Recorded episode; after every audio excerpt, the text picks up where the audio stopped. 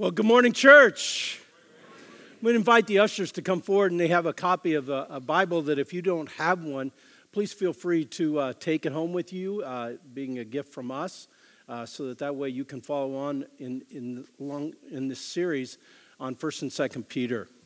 Uh, there's a lot of great truths that, that come out of Scripture that I know that many times we kind of wrestle with. And last week when Peter uh, was we were looking at Peter's life right at the get go as he's writing this letter, that uh, Tony kind of addressed it and looking at 1 Peter uh, 1 3 through 6, that we have this living hope.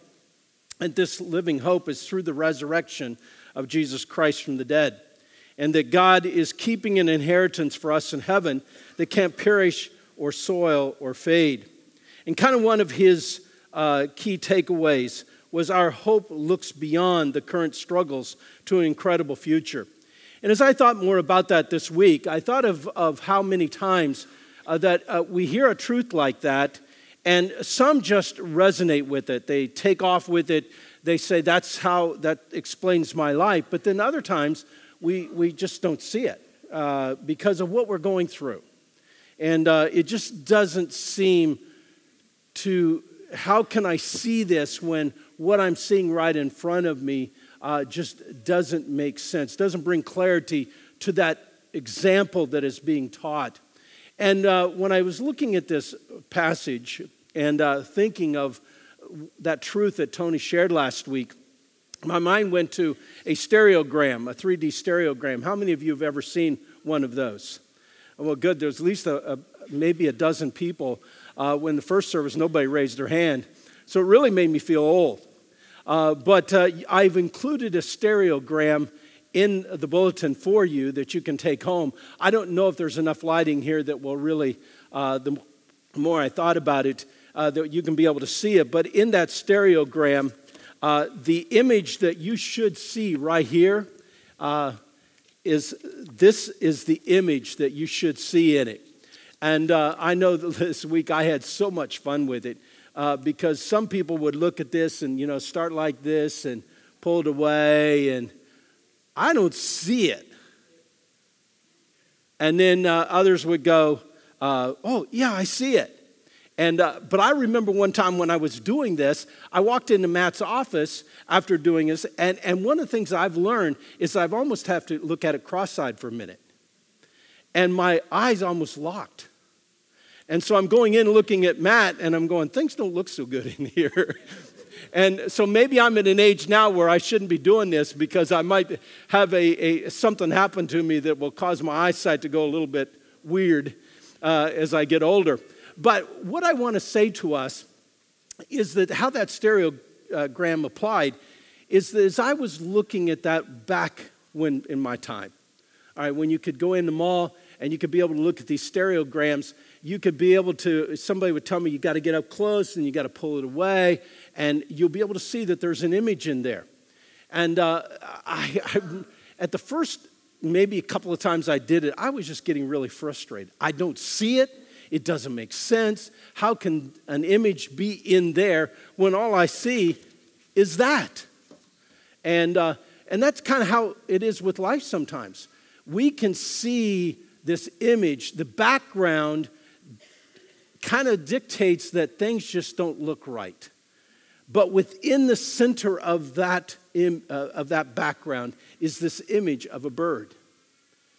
And when I was thinking of that, man, how my life, when I go back, it'll be 50 years in June that I came to faith in Christ, that my faith was so new, so fresh, and I had grown up in the church, and so there was a lot of stories that didn't make sense to me. I mean, how in the world could you kill a, a big Goliath with just simply a stone when everybody would, was using spears and swords? Doesn't make sense. Or parting of a Red Sea, and how does that happen when you can put a staff at the edge of the, of the shoreline and all of a sudden this water separates? And so it took a while for my faith to finally take on that, what that truth was saying and what was God doing. And, and I can honestly say that by year 10, year 15, year 20, my faith was getting stronger and stronger. It was simply because I was learning the truths and they were coming alive to me as people were not only explaining it, but also as I was reading scripture, how things begin to become more clear to me. And so, you know, I'm glad that we're looking at this series out of 1st and 2nd Peter because you're going to see that Peter had a moment when he was here with Jesus on the face of this earth. He was learning something about himself and about Jesus and how those two interact. And there was a lot for him to learn.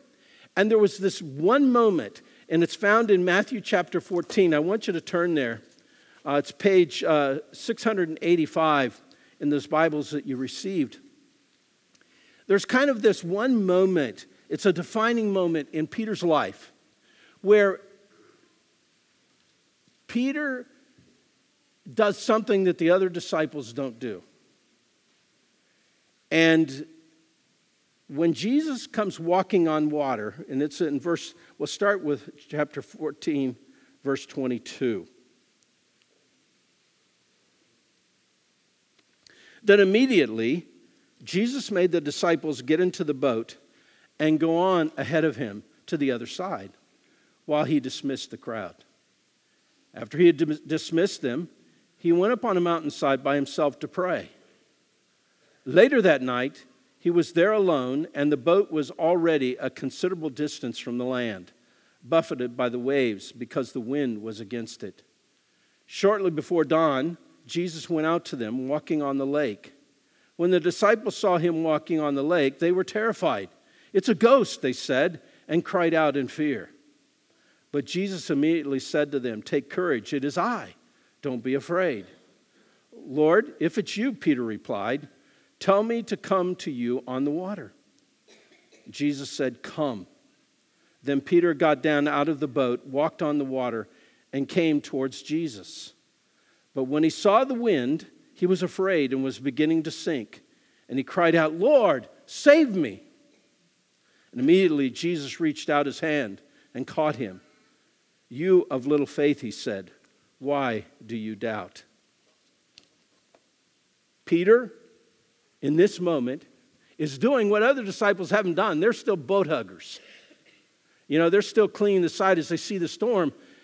And Peter doesn't even, at the moment, see these storms as Jesus calls him to come and obey him by getting out on the water.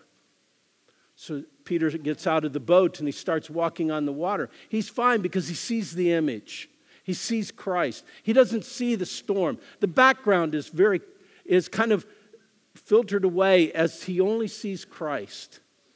But there comes a moment when the storm becomes very real, very vivid, and he begins to sink.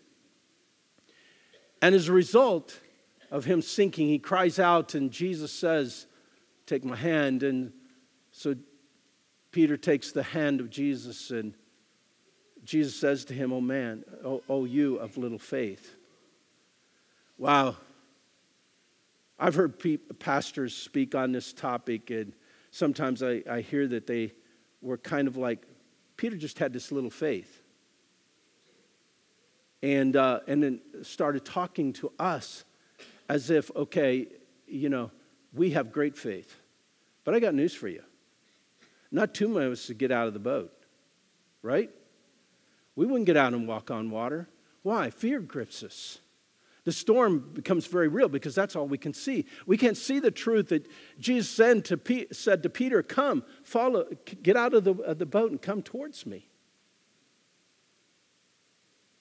And at that moment, when Peter hears the words, Oh, you of little faith,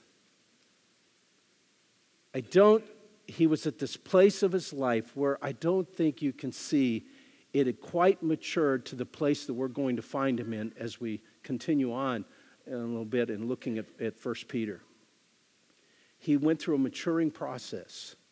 His faith was growing. He was listening to the teachings of Christ and, and he had his own questions. Every disciple had their questions. They're observing what Jesus is doing, they hear what he's saying. But even some of them struggle with what he was saying and just couldn't believe that it was true. So when I think of that idea of little faith, is that talking about size? Is it talking about amount? Or is it talking about a degree of faith? Or I wonder if it just simply it refers to the difficulty of the truths that are believed. Because there are just some passages of scripture, right, that you read that you say, you know, I just don't know if that's true or not. I, I, I, I can't believe that that's just as easy as it is, that there's something more difficult. There's something, and so I got to study more before I just get out of the boat, so to speak, and begin to walk on water. Some of the truths that are in Scripture, we find we ha- it takes much thought, it takes insight, it takes understanding, it takes research, it takes investigation, and even takes a deep spiritual experience in order to believe them. There's nothing like going through something where a truth becomes so vivid that you realize God is doing something in this very moment. And all of a sudden, that truth becomes ex- expanded because now your personal life is invested in it. You're seeing how it's being worked out in your life. And that truth becomes even more real. I know I uh, heard a pastor speak at one time about uh, that he is attempting to live out Proverbs. As he memorizes the book of Proverbs, he wants to put personal application into it. He doesn't just want to hear the content, he wants to apply it to, to his life. You know, in a way, that's the way we all should be about the things that Jesus is teaching. It's not just for good reading, it's for us to live, it's for how we interact with people, it's about relationships. So when you look at what Peter has gone through. The defining moment in his life was when he saw the resurrected Christ. And you heard the truth taught last week of that living hope because of the resurrection of Jesus Christ was the transformation of Peter and the disciples. That when that truth came home, that it wasn't just something Jesus talked about, he now they are experiencing this resurrected Christ. So the teachings took on teeth. The teachings took on that, that sense of credibility that what Jesus is saying is true. So I want us to turn in 1 Peter 1, verse 7 through 9. We're going to look at that passage uh, this morning in verses uh, on page 850. And let me just say that in this teaching, I can so, first of all, I'm just grateful that I have a chance to share it. Because I'm not the same man that now at age 68 that I was in that day when I was just this young teenager that came to faith in Christ. There's been a lot of experience, a lot of impact where sometimes I just felt like giving up. When I felt like it wasn't worth to continue on. Because the truths of Scripture just weren't making sense. And when we begin to read verse 7, 1 Peter 1, you see here is a design that God has for defining and developing our faith. Verse 7 These have come so that the proven genuine, what's these have come? It's the trials. These trials have come so that, that the proven genuineness of, your, genuineness of your faith, of greater worth than gold, shows you a great value. Our faith is worth more than gold, which perishes even though refined by fire, may result in praise, glory, and honor when Jesus Christ is revealed. Though you have not seen him, you love him, and even though you do not see him now, you believe in him and are filled with an inexpressible and glorious joy. For you are receiving the end result of your faith, the salvation of your souls. Maybe in the margin of your Bible, or you could at least in your uh, bulletin, write this statement down because this is a, a truth that you need to hang on, which is God has a design for the trials that we face in life. God has a design. You know, if God wants to grow us And if, you know, we look at, uh, Paul says in 2 Corinthians, if any man be in Christ, he's a new creature. Old things uh, have passed away. Behold, all things have become new. And you look at that change from old to new, and you, you see that there is, there is something very different to one who finally begins to embrace Christ and begins to live the Christian life. There is a change that starts to happen. But how does the change become even more intense? How does the change of being more like Christ really start to take hold? And that's where we're going to look at the design that God uses for the use of trials that we face in life to more refine us into the kind of Christian that, that reflects his image. You know, when you look at this, it says, In all this you greatly rejoice though now for a little while you may have had to suffer grief and all kinds of trials. And I was thinking while Tony was teaching on that last week, just that whole thought of that uh, in all this you greatly rejoice, though even now for a little while. Do we find it hard to rejoice and to have joy when things are just happening that doesn't make sense? Some of us over the last week, last month, Maybe it was even this yesterday that you started going through something that caused you to be discouraged, that caused you to just, is God forgetting me? Is, is, is he upset with me? Is he disciplined me? And all those questions start to ring in our minds when we start to go through some of this heat. But the idea is, he says, the way that faith gets stronger is through the refinement of fire. It makes sense that the only way that gold, with all of its impurities, can become more pure is that it has to be put on fire. It has to burn away the dross, all those impurities in that, in that bar of gold, that to, to get that out so they can be skimmed off the top and that the gold could even become more pure. That is the example that uh, Peter is given regarding the way that, he, that our, our faith becomes more refined and more pure through the fire of life. Guess what? You don't have to, when it happens, it's not going to give you a notice. You're not going to get something that will tell you, oh, listen, I just want you to be aware. Uh, but uh, God didn't send you an email and say, I just want you to be aware that uh, tomorrow it's going to heat up. It'd be nice, wouldn't it? So that you kind of be prepared that, that God is going to do something and, uh, and, and it could be uncomfortable. But that's not the way it works. Life happens. Because life happens, there can be things going on around us that starts to cause us to question faith. Is God really real? Does he care about me? Is he on vacation? When I thought of this refinement of fire, and I started doing just some word search on that whole idea of refinement of fire, I found this, uh, you know, I, I don't know how many times I had read through the book of Malachi and uh, had missed this passage in Malachi 3, verse 2 through 3. That there had been this, um, they had been breaking the covenants. And they'd even gotten to a place where they were saying, What is those people who are doing evil? It's really, they're good. They had really messed it all up. And in this passage, you find in verse uh, 2, it says, But who can endure when this day of his coming comes? Who can stand when he appears?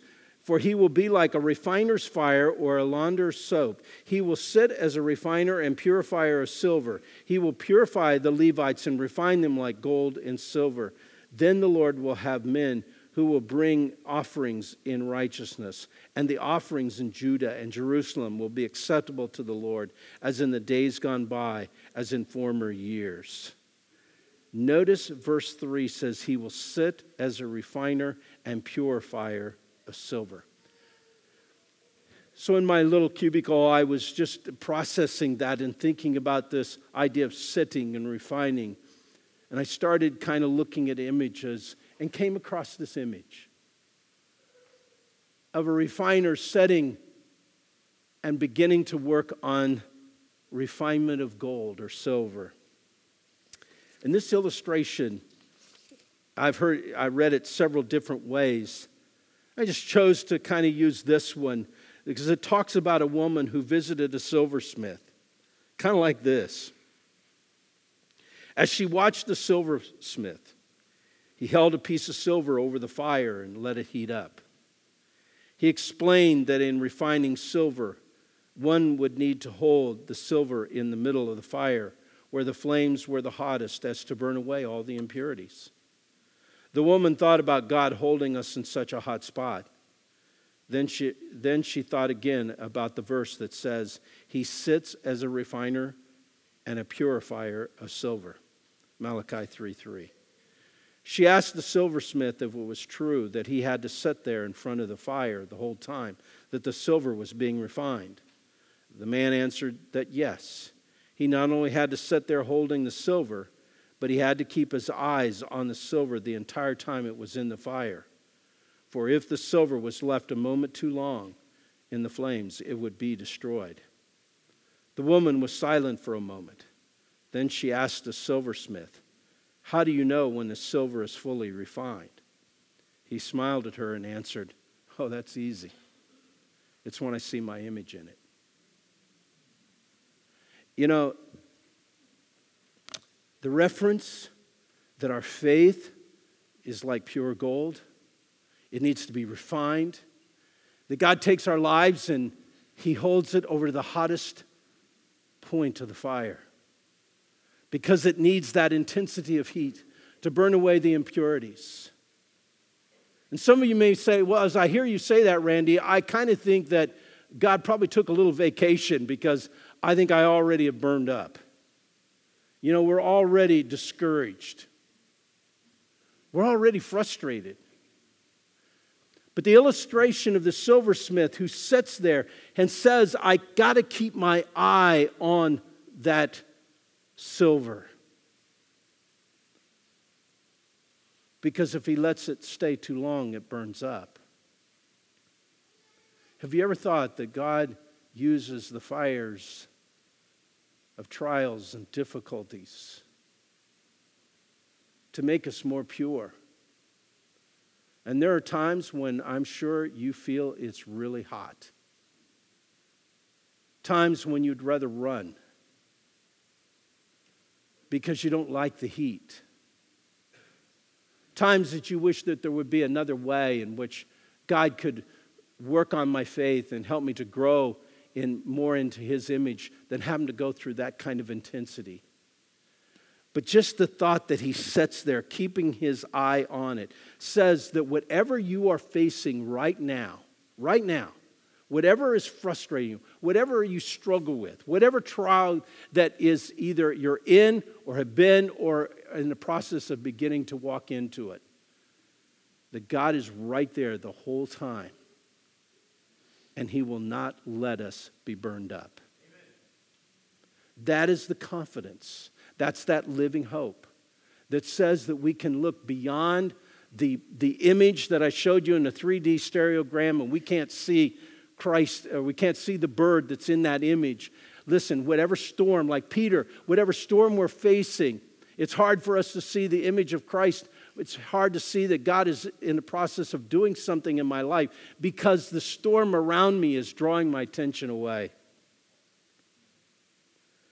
But the best part of this whole thing is when the silversmith says, I know when it's done, when I can see my image in it. Every trial you go through. God's design is to help us to burn away the impurities, take that self centeredness, that pride, whatever it is that needs to be burned away, so that the image of Christ can be reflected in the purity of that faith. But we don't like it, do we? I think we'd rather run. We'd rather think that there's a better way. But I found another quote that I thought was really good. It just said, There's no painless path to heaven. I bet if we did, if there was a painless path to heaven, everybody would want to be on it. But there is no painless path to heaven. It is no more possible to become pure painlessly than it is to be burned painlessly. Purity comes through refinement. The refinement of our faith makes us more valuable. All those impurities have been burned away. And we're beginning to experience the more fullness and the goodness of God. I remember a really good friend of mine who was uh, been, he had been serving in youth ministry with as one of the volunteers, and he came down with cancer. And he had with this chemo treatment uh, many times in such great pain, and you would see inside his mouth the, the blisters from the, from the chemo. And, and you would expect whenever you'd walk in his room that he would just be upset and complaining about the pain. But I watched as, as nurses and even doctors would come into his room and ask for him to pray for them because they said, We see in him something we don't see in a lot of other patients. And when I'd have conversations with him, he'd say, You know, I couldn't go through this if I couldn't see Jesus working in my life. And he said, What's the worst thing that can happen to me? I get to go be with Jesus.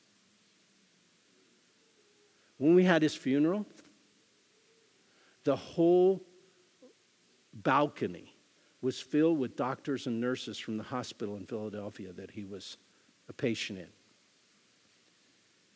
And the story after story after story that we heard from these doctors and nurses was that he was a rare individual who, in the midst of what he was facing, he always seemed to have a different perspective. And I thought, Lord, you've really turned the heat up on my friend. But the day he passed away, I knew, as well as his whole family knew, it's all done. It's suffering's over with. What he had so desired to experience that, that love, that hope, that living hope. The idea that something better is waiting for us, an inheritance, something that, that can't be destroyed. He got to walk in and receive it. But the process getting there was not easy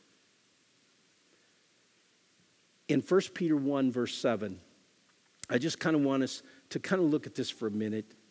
In the fact that it says, These trials have come so that the proven genuineness of your faith, of greater worth than gold. Talking about this, these trials, how the idea is to make this faith of ours even more valuable because we've gone through this refinement by fire, as it says may result in praise and glory and honor when Jesus Christ is revealed. Think of it this way How much of Jesus can be reflected in your life right now? Maybe what needs to happen is more of God's refinement, the fire, the trials of life that will work on our lives to help us to be more and more and more like Him, to be even more pure. I like to say that coming up on 50 years of walking with Jesus, that uh, I'd be done. You know, he doesn't need to turn on the heat anymore. It's never easy. There's always another challenge. There's always another time when the trials that I'm facing has a chance to bring out even burn off even more of the impurities of my faith. In verses 8 through 9, it says, Though you have not seen him, you love him, and even though you do not see him now, you believe in him and are filled with an inexpressible and glorious joy. for you are receiving the end result of your faith, the salvation of your souls. It's interesting that Peter is kind of addressing what he sees them doing. It's kind of some of the same things that Jesus would even say to his disciples. And so now to the people he's writing to, he said, Even though you've not seen him, you love him. Kind of that importance of, regardless of what I may face in life, I still love my Jesus. He still means more to me than anything else. Then he says, You love him, and even though you do not see him now, you believe in him. In other words, the faith is confident in the trusted for what he will do. We know that God is in the process of conforming and, and transforming my life into his perfect image. And that we're filled then with an inexpressible and glorious joy to know there's nothing like walking with Christ to bring us joy, to know that no matter what happens, I know that I am loved. I'm completely loved, completely forgiven. That God is very much aware of what's going on in my life, and He wants me to be stronger. He wants to use these trials that we face to reform and shape us into more and more who He is. And that you're receiving the end result of your faith, the salvation of your souls. Did you see that, that assurance that comes that He says, even if I was to die, I would be with Him eternally? It's like experiencing that salvation, that completion, even right here, because I see more and more my faith is growing and I'm seeing more and more of Him at work in my life. And he said, You're even experiencing all of this even though you've never seen Him. Why would Peter say that? Could it be for us? Could it be that there were a lot of people who were going to read this letter that Peter wrote? And they haven't seen Jesus. I wonder if maybe the reason G, uh, Peter is teaching this is because it is the method by which, whenever the storms start to pull us away, and we need to turn back because we've drifted so far, that this is what I need to go through. I need to love him, I need to believe in him, I need to rejoice in him. That it's kind of a tool in which Peter, he's looking at, you're all spread abroad. Trials are kind of coming your way. Don't lose sight, don't lose the faith.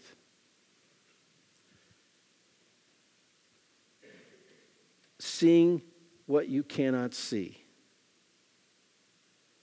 John Piper wrote an article about this idea of seeing what we cannot see.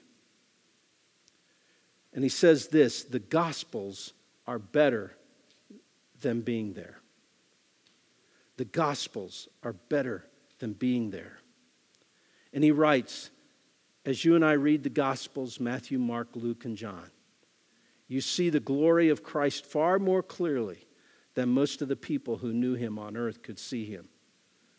Those people only caught glimpses of him. But the Gospels give you four complementary portraits of Christ inspired by God and covering the whole range of his teaching and his ministry.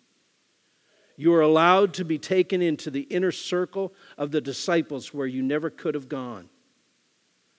Though you do not see him, you are allowed to see him far better than thousands who saw him face to face.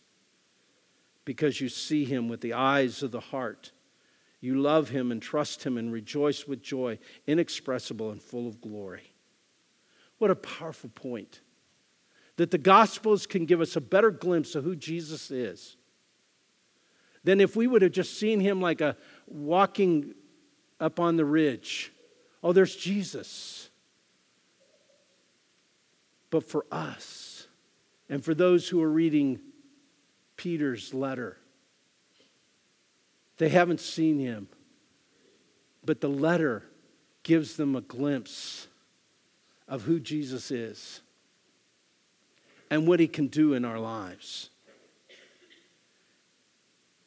That's why Hebrews 11 1, when it gives us, it's kind of the, the faith chapter of Hebrews and gives us the idea that faith is the confidence of in what we hope for and assurance of what we do not see is that we can have confidence and assurance that even though I can't see it right here, even though that stereogram doesn't allow me to see that image, that I have to really concentrate on it, faith allows me then to go there to show me the image. In all those passages of scripture, you struggle to believe. Faith, as it grows, provides you with an opportunity to see past whatever it is I face and see the power and the glory of a, resur- a resurrected Christ in Hebrews 11 13. It says, All these people were still living by faith when they died. They did not receive the things promised, they only saw them and welcomed them from a distance, admitting that they were foreigners and strangers on earth. They welcomed by faith even what was promised from a distance. When I go back to the early stages of my Christian life and thinking of this Hebrews 11 13, there was a lot of promises that I thought, God is promising this. But I was having a hard time believing that that was really for me too. And it seemed like that the more I grew in my faith, the more that I worked through the process of God's refinement in my life, things begin to make sense. And it wasn't when I thought of this Hebrews 11:13 passage where it really came home to me was the day that I was at the National Religious Broadcasters Convention in Washington D.C. President Ronald Reagan was going to be a keynote speaker. And uh, I was sitting back quite a ways from the, the front. And I saw the door in the corner open. And in walks President Reagan. And the room, it just, it was kind of like, it just changed. There was an applause. I only caught a glimpse of who Ronald Reagan is. He doesn't know my name. I Sure didn't know him personally. But one thing about it, by the things I read, I began to understand who this man was. And I wonder if sometimes, even though it's from a distance, we don't see things all right here clearly. There is a message that God wants to speak to us that will help you to navigate through whatever you're facing.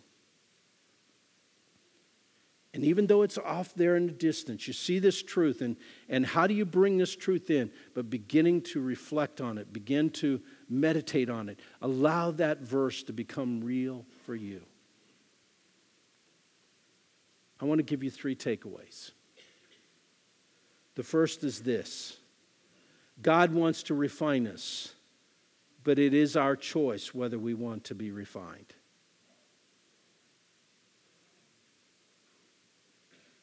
You see, whenever things get hot, what do we do? We back up, right? Because we don't like the feel of the intensity of heat. When God starts the refining process, it's up to us to allow Him to continue to do His work. Because many people have abandoned the faith when the heat was turned up. They weren't going to allow the burning away of the impurities of life, to allow that dross to be taken off the top so that their faith could become more pure. Because they made it their choice not to receive what God was going to do. Second, our trying experiences today are preparing us to reflect Him more. As you think about whatever you're going through right now, just remember God is preparing you for the future, where your faith will be stronger for the other things that you may face in life. And then finally, great faith simply believes truths that are difficult to believe.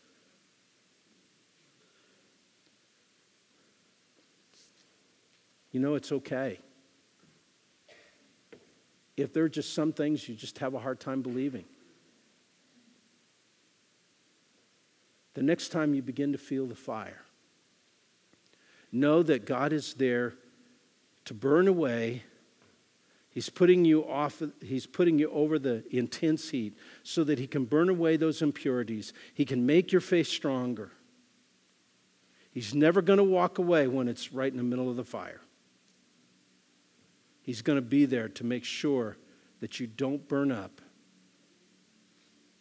You don't start running away. He wants us to be refined. He wants us to reflect His image in us. And the process He uses is called refinement by fire. Let's pray. Father, I'm sure there are people here this morning that what they're going through is it's hard. They may have even found themselves running, trying to avoid the heat, struggling to believe because we interpret as something so bad that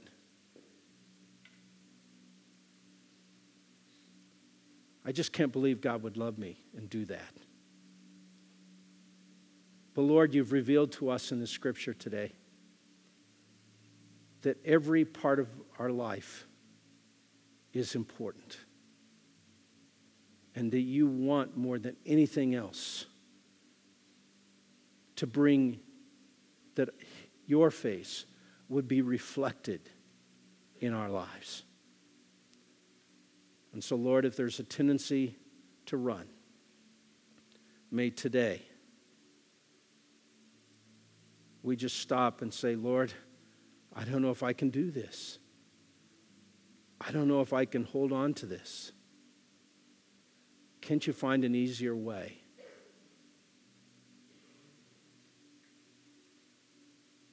So, Lord, thank you for speaking to us today.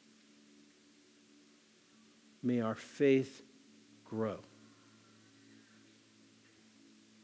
May we accept the trials, the, the fire, as a process, as a design for us to be more like you. Lord, we thank you and we praise you for that. In Jesus' name we pray. Amen. Why don't we all stand?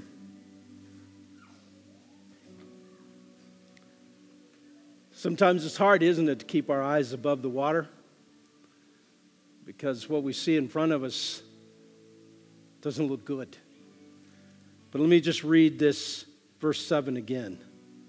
These trials have come so that the proven genuineness of your faith, of greater worth than gold, which perishes even though refined by fire, may result in praise, glory, and honor when Jesus Christ is revealed.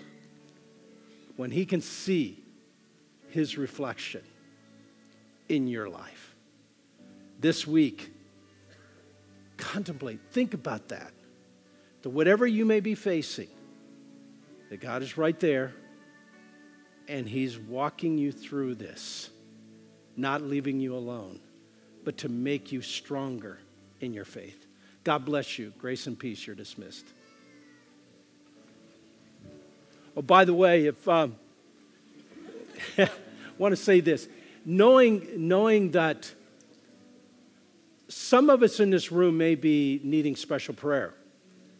Please, over to my uh, right, under the cross, are some people to pray with you.